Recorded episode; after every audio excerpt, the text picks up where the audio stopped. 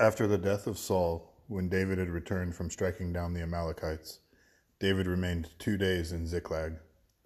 And on the third day, behold, a man came from Saul's camp, with his clothes torn and dirt on his head. And when he came to David, he fell to the ground and paid homage.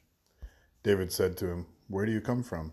And he said to him, I have escaped from the camp of Israel. And David said, How did it go? Tell me. And he answered, The people fled from the battle, and also many of the people have fallen and are dead. And Saul and his son Jonathan are also dead. Then David said to the young man who told him, How do you know that Saul and his son Jonathan are dead? And the young man who told him said, By chance I happened to be on Mount Gilboa, and there was Saul leaning on his spear, and behold, the chariots and the horsemen were close upon him. And when he looked behind him, he saw me and called to me, and I answered, Here I am. And he said to me, Who are you? And I answered him, I am an Amalekite. And he said to me, Stand beside me and kill me, for anguish has seized me, and yet my life still lingers. So I stood beside him and killed him, because I was sure that he could not live after he had fallen. And I took the crown that was on his head, and the armlet that was on his arm and I have brought them here to my Lord. Then David took hold, took hold of his clothes and tore them, and so did all the men who were with them. And they mourned and wept and fasted until evening for Saul and for Jonathan his son, and for the people of the Lord, and for the house of Israel, because they had fallen by the sword. And David said to the young man who told him, Where do you come from? And he answered, I am the son of a sojourner, an Amalekite. David said to him, How is it you were not afraid to put your, out your hand to destroy the Lord's anointed? Then David called one of the young men and said, Go, execute him. And he struck him down so that he died. And David said to him, Your blood be on your head, for your own mouth has testified against you, saying, I have killed the Lord's anointed. And David lamented with his lamentation over Saul and Jonathan, his son. And he said it should be taught to the people of Judah Behold, it is written in the book of Jashar. He said, Your glory, O Israel, is slain on your high places. How the mighty have fallen. Tell it not in Gath, publish it not in the streets of Ashkelon, lest the daughters of the Philistines rejoice, lest the daughters of the uncircumcised exult. Your mountains of Gilboa let there be no dew or rain upon you, nor fields of offerings.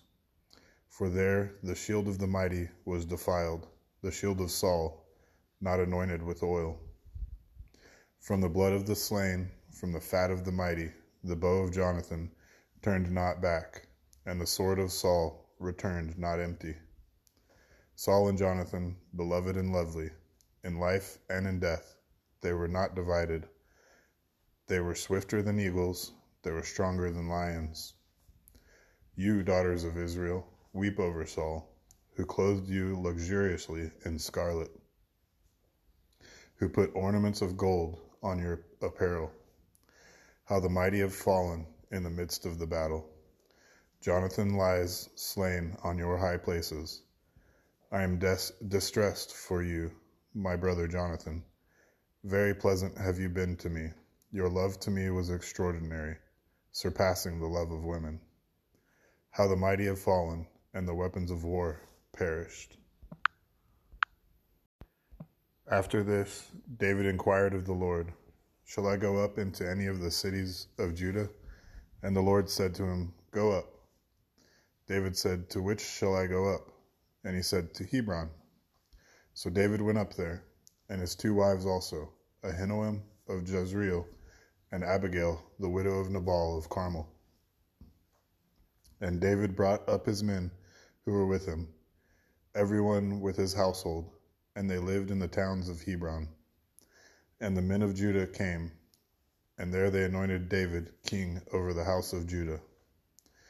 When they told David it was the men of Jabesh Gilead who buried Saul, David sent messengers to the men of Jabesh Gilead and said to them, May you be blessed by the Lord, because you showed this loyalty to Saul, your Lord, and buried him. Now may the Lord show you, show steadfast love and faithfulness to you. And I will do good to you, because you have done this thing. Now therefore, let your hands be strong and be valiant. For Saul your Lord is dead, and the house of Judah has anointed me king over them. But Abner, the son of Ner, commander of Saul's army, took Ishbosheth, the son of Saul, and brought him over to Mahanaim. And he made him king over Gilead and the Ashurites, and Jezreel, and Ephraim, and Benjamin, all Israel. Ishbosheth, Saul's son, was forty years old when he began to reign over Israel, and he reigned two years. But the house of Judah followed David. And the time that David was king in Hebron over the house of Judah was seven years and six months. Abner, the son of Ner, and the servants of Ishbosheth, the son of Saul, went out from Mahanaim to Gibeon. And Joab, the son of Zeruiah, and the servants of David went out and met them at the pool of Gibeon and they sat down, the one on the one side of the pool, and the other on the other side of the pool. And Abner said to Joab, Let the young men arise and compete before us. And Joab said, Let them arise. Then they arose and passed over by number, twelve for Benjamin, and Ishbosheth, the son of Saul, and twelve of the servants of David. And each caught his opponent by the head and thrust his sword in his opponent's side, so they fell down together. Therefore, that place was called Helkath Hazurim, which is at Gibeon. And the battle was very fierce that day, and Abner and the men of Israel were beaten before the servants of David. And the three sons of Zeruiah were there Joab, Abishai, and Asahel. Now Asahel was as swift of foot as a wild gazelle.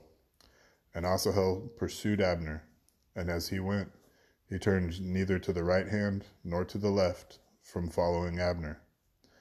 Then Abner looked behind him and said, Is it you, Asahel?